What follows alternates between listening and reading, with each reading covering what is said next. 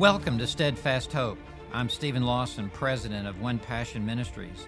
And four times a week, I teach through a portion of Scripture to encourage you in your Christian walk.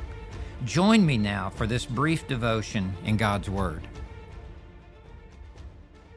Welcome to Steadfast Hope. I'm Steve Lawson, joined by, you know what I'm going to say, Kent Stainback, as always, my, my partner in ministry, and I am so grateful that you've tuned in. We have a great devotion for you this morning. We're going to talk about it for about four and a half minutes, then we're going to have some questions with Kent and me for about five minutes. So we're in 1 Corinthians 12, verse 13. 1 Corinthians 12, verse 13. The title of this is Baptized in the Spirit. Baptized in the Spirit. So let me, let me read the passage. For in one Spirit we are all baptized into one body whether Jews or Greeks, whether slaves or free, and we are all made to drink of one Spirit. So, Kent, at the moment of the new birth, God does so many extraordinary things in us that we're just not even consciously aware of. This is subconscious.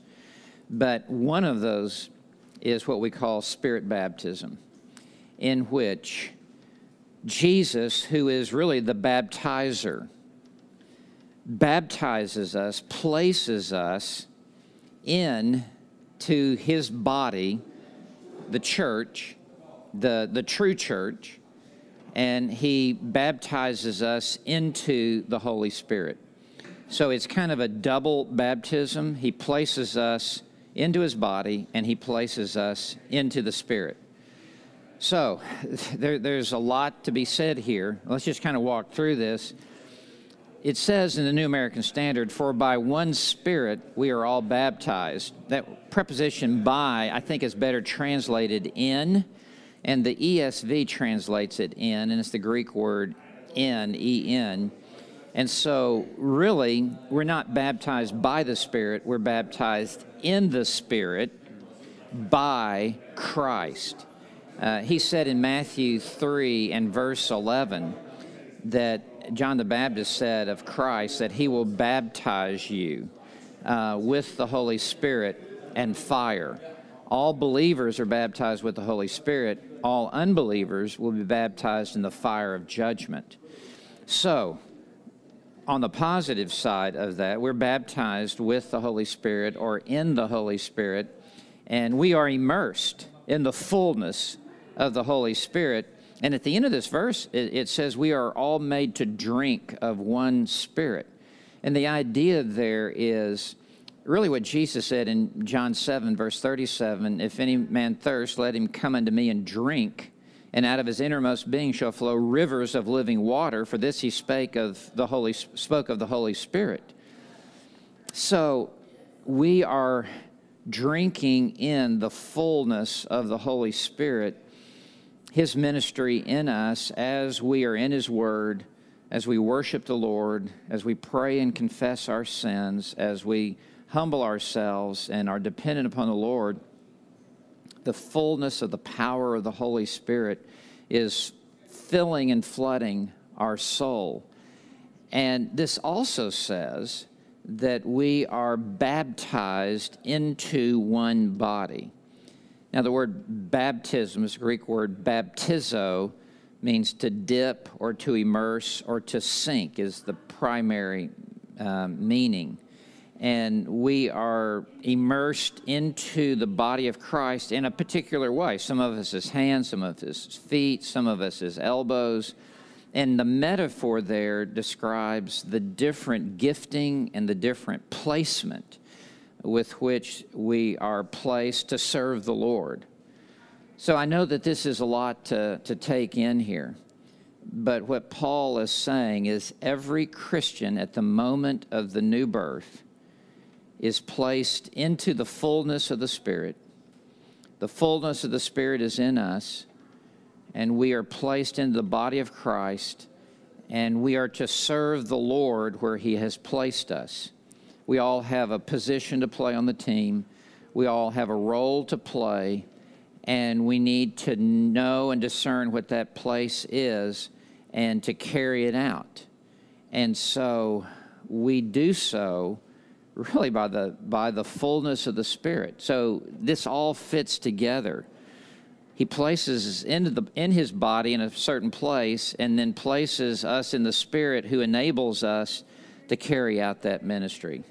So it's a lot to get our hands around, Kent, but uh, that's Yeah, our I think- devotion. I think there's a lot of, of misunderstandings, Steve. We've talked about this over the Holy Spirit. So Yeah. I think the first question that our viewers would, would be thinking Are you telling me that every single Christian that is a true believer gets the same amount of the Holy Spirit Oh, yeah. at the time of conversion? Absolutely.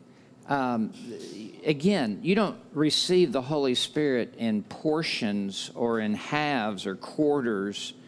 The Holy Spirit is the Holy Spirit, and when you receive the Holy Spirit, you receive all that He is. And so, for the rest of your life, it's really a matter of yielding your life to the Lordship of mm-hmm. Christ and experiencing more of the Holy Spirit. But you received all that He is at the moment of the new birth. So that's very important for us to, to understand. So I think the part B of that question would be if all of the Spirit that I received, the, all of the Holy Spirit that I would have, then how is it that sometimes in my life I feel more filled with the Holy Spirit? Yeah, yeah. Well, first of all, we can't go by feelings. And there are times when I feel like I've preached so poorly, I'm embarrassed, and people will come up to me and say, That was the best sermon, and I've been converted. There are other times I feel like, Wow, I just knocked it out of the park. The Lord enabled me to preach so well. And then I'll get in the car driving home. My wife will say, "You didn't, you don't feel Sure, good today, sure, do you?" sure. And and my my feelings are not the true test for me being filled with the Spirit. However, there are times that we just know that that was the Holy Spirit at work Mm-hmm. within us. Like that insight, those that recall of scripture, that courage, that unusual love or patience that you exhibit. You know that that's beyond what you would normally be able Mm-hmm. Yeah, to do. That was God at Right, work right, within right, me. So there are times that we sense that.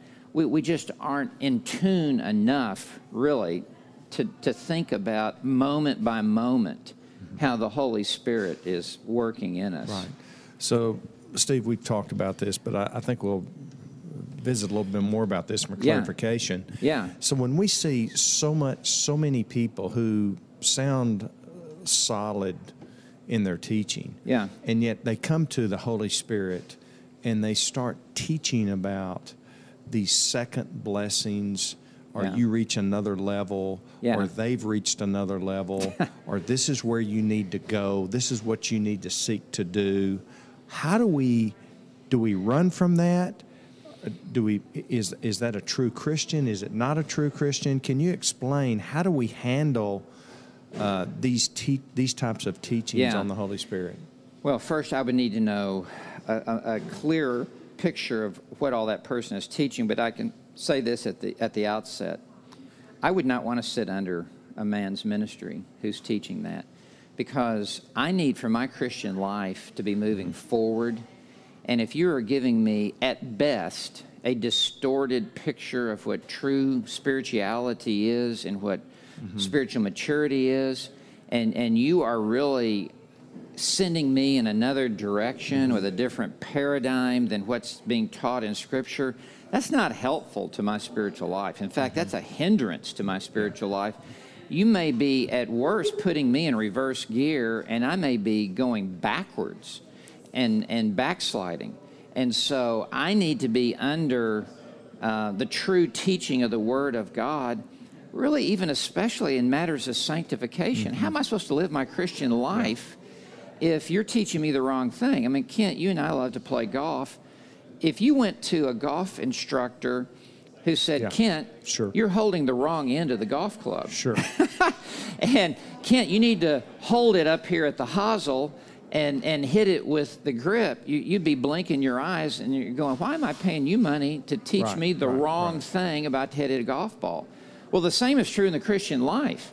if you're teaching me incorrectly about the ministry of the Holy Spirit in my life, then I, I need to get a new teacher. Mm-hmm. I need to have a new human teacher. I, I need a new pastor, even, who Sunday by Sunday can bring more careful instruction to me because my Christian life is being influenced mm-hmm. by what you're saying to me. Mm-hmm. You know, it's the old thing garbage in, garbage out. Yeah.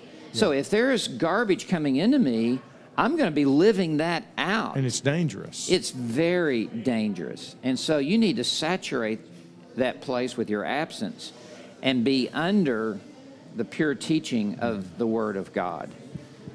Thank you for joining us for Steadfast Hope. We count it a privilege and a stewardship to be able to come to you with these devotions. Please continue to be a regular uh, watcher uh, of these devotions. We love being able to share the Word of God with you. Blessings to you in Christ. Thank you so much for joining me on this episode of Steadfast Hope. If this was helpful to your Christian walk, please leave us a review wherever you listen to this show. And if you want to connect on social media, I can be found at Dr. Steven J. Lawson or at One Passion Ministries. Thank you for listening, and I hope you will join me again for the next episode of Steadfast Hope.